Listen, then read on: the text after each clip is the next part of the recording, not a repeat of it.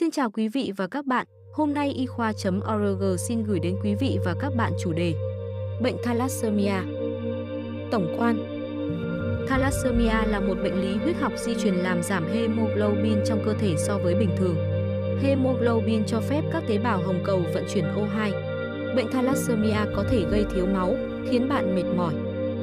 Nếu bạn bị bệnh thalassemia thể nhẹ, bạn có thể không cần điều trị nhưng các thể nặng hơn có thể cần truyền máu thường xuyên. Bạn có thể đối phó với sự mệt mỏi bằng cách chọn một chế độ ăn uống lành mạnh và tập thể dục thường xuyên. Triệu chứng Có một số thể bệnh thalassemia, các dấu hiệu và triệu chứng xuất hiện phụ thuộc vào thể bệnh và mức độ của bệnh. Các dấu hiệu và triệu chứng của bệnh thalassemia có thể bao gồm mệt mỏi, suy nhược, da nhợt nhạt hoặc hơi vàng, biến dạng xương mặt, phát triển chậm, trướng bụng, nước tiểu đậm màu. Một số trẻ có các dấu hiệu và triệu chứng của bệnh thalassemia ngay khi vừa mới sinh, những trường hợp khác phát bệnh trong 2 năm đầu đời. Một số người chỉ có một gen hemoglobin bị ảnh hưởng sẽ không có triệu chứng bệnh thalassemia. Khi nào nên đi khám bác sĩ? Hãy đặt lịch hẹn với bác sĩ của con bạn để được đánh giá nếu trẻ có bất kỳ dấu hiệu hoặc triệu chứng nào của bệnh thalassemia. Nguyên nhân Bệnh thalassemia là hậu quả của sự đột biến DNA của các tế bào tạo hemoglobin thành phần trong các tế bào hồng cầu mang oxy đi khắp cơ thể bạn. Các đột biến liên quan đến bệnh thalassemia được truyền từ cha mẹ sang con cái. Các phân tử hemoglobin được hình thành từ các chuỗi alpha và beta có thể bị ảnh hưởng bởi các đột biến. Trong bệnh thalassemia, sự tổng hợp chuỗi alpha hoặc beta bị giảm, gây nên bệnh alpha thalassemia hoặc beta thalassemia. Trong bệnh alpha thalassemia, Mức độ nghiêm trọng của bệnh thalassemia phụ thuộc vào số lượng đột biến gen mà bạn nhận được từ cha mẹ. Càng nhiều gen đột biến, bệnh thalassemia của bạn càng nặng. Trong bệnh beta thalassemia, mức độ nghiêm trọng của bệnh thalassemia phụ thuộc vào thành phần nào của phân tử hemoglobin bị ảnh hưởng. Alpha thalassemia Chuỗi alpha hemoglobin được tạo thành từ 4 gen. Bạn nhận được mỗi hai gen từ cha và mẹ. Nếu bạn nhận được một gen đột biến, bạn sẽ không có dấu hiệu hoặc triệu chứng của bệnh thalassemia, nhưng bạn là người mang mầm bệnh và có thể di truyền cho con cái. Hai gen đột biến, các dấu hiệu và triệu chứng bệnh thalassemia của bạn sẽ nhẹ. Tình trạng này có thể được gọi là thể điển hình alpha thalassemia.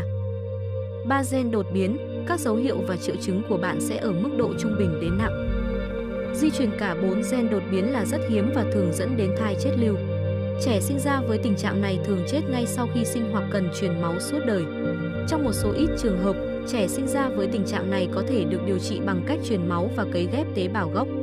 Beta thalassemia Chuỗi beta hemoglobin được tạo thành từ hai gen. Bạn nhận được mỗi gen từ cha và mẹ. Nếu bạn nhận được một gen bị đột biến, bạn sẽ có các dấu hiệu và triệu chứng nhẹ. Tình trạng này được gọi là bệnh thalassemia thể nhẹ hoặc beta thalassemia. Hai gen đột biến, các dấu hiệu và triệu chứng của bạn sẽ ở mức độ trung bình đến nặng. Tình trạng này được gọi là bệnh thalassemia thể nặng hay bệnh thiếu máu culi.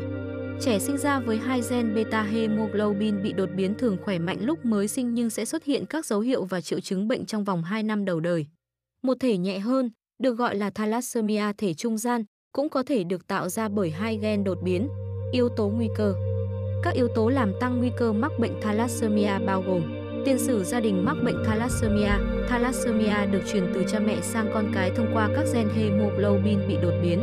Nguồn gốc tổ tiên, thalassemia xuất hiện nhiều nhất ở người Mỹ gốc Phi và người gốc Địa Trung Hải và Đông Nam Á.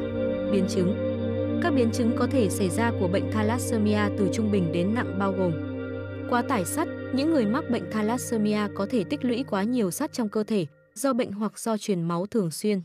Quá nhiều sắt có thể dẫn đến tổn thương tim, Gan và hệ nội tiết bao gồm các tuyến sản xuất hormone điều hòa các quá trình chuyển hóa trong cơ thể. Nhiễm trùng, những người mắc bệnh thalassemia có nguy cơ nhiễm trùng cao hơn. Điều này đặc biệt đúng nếu bạn đã cắt bỏ lách. Trong trường hợp thalassemia nặng, các biến chứng sau có thể xảy ra. Dị dạng xương, thalassemia có thể làm cho tủy xương của bạn nở rộng khiến xương của bạn to ra. Điều này có thể dẫn đến bất thường trong cấu trúc xương, đặc biệt là ở mặt và hộp sọ.